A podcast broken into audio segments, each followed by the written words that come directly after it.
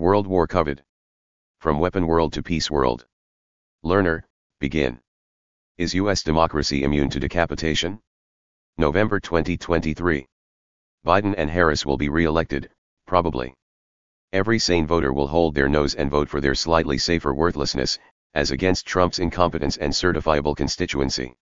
Once installed in the White House for another four years, Biden and Harris will be neutralized, for example, by some random nutter and by plausible coincidence, respectively.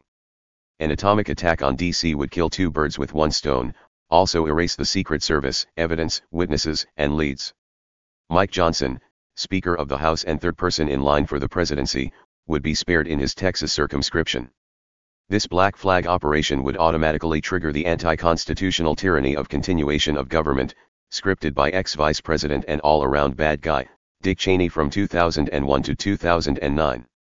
The defense and intelligence apparatus of the USA, is largely manned by MAGA maggots. Unforgivably, they failed to preempt January 6, 2020, much less September 11, 2001. Political leper Bush the Lesser was idolized after his 9-11 military failure. Will Netanyahu be after his, on October 6, 2023?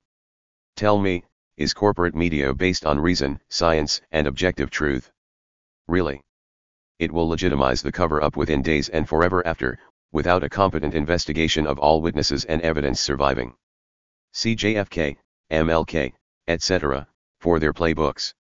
Next, House Speaker Mike Johnson, that paragon of MAGA maggotry, will take over the presidency for the next four years. No need for an election he could never win. This third, unelected Johnson will betray American democracy, just like Vice President Andrew Johnson's administration replaced and betrayed slain President Lincoln, just like Lyndon Baines Johnson betrayed the plans of assassinated President Kennedy to withdraw from Vietnam's Civil War.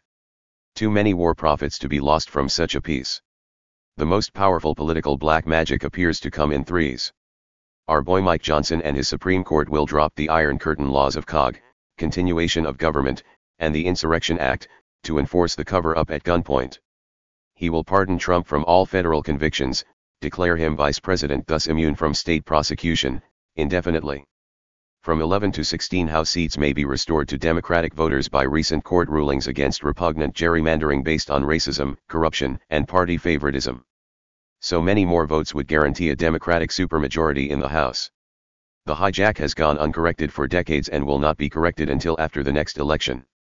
The last repugnant way to stay in power, the last chance to betray the popular majority once and for all. This despite future tidal waves of popular support allied in favor of abortion rights, equality under the law, the open vote, and mass union membership, all of it focused against repugnant strongholds of power. The bought and paid for Supreme Court and executive branch will cancel out Democratic control of the Senate and House.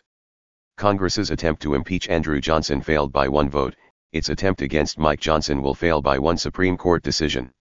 Like the Supreme Court's reversal of Al Gore's 2000 electoral victory for president.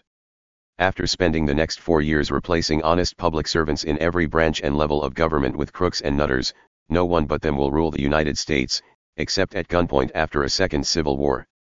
Say goodbye to the U.S. government's peaceful transition of power and immunity from decapitation. Comment. Mark Mulligan at Comcast.net